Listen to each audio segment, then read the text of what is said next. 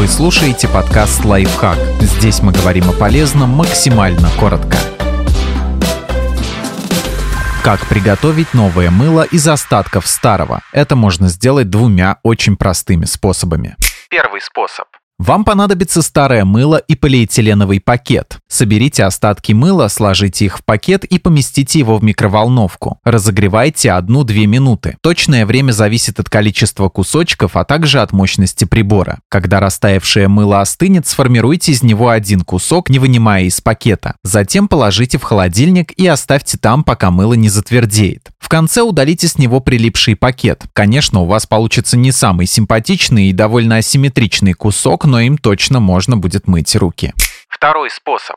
Для начала подготовьте старое мыло, воду, терку, посуду для микроволновки, мыльницу или другую подходящую форму и пищевую пленку. Затем соберите кусочки старого мыла. Натрите их на терке или мелко порежьте и положите в миску, которую можно разогревать в микроволновке. Добавьте по одной столовой ложке воды на каждую чашку мыльной стружки. Поставьте посуду в микроволновку на 30 секунд, а затем размешайте содержимое. Повторите столько раз, сколько потребуется, пока не получите комковатую кашицу. Переложите получившуюся массу в продолговатую емкость, например, в мыльницу, и оберните пищевой пленкой. Подождите несколько дней, пока мыло не затвердеет. В итоге у вас должно получиться серое мыло неравномерной толщины. Оно не будет выглядеть как с обложки, но все еще прекрасно подойдет для мытья рук.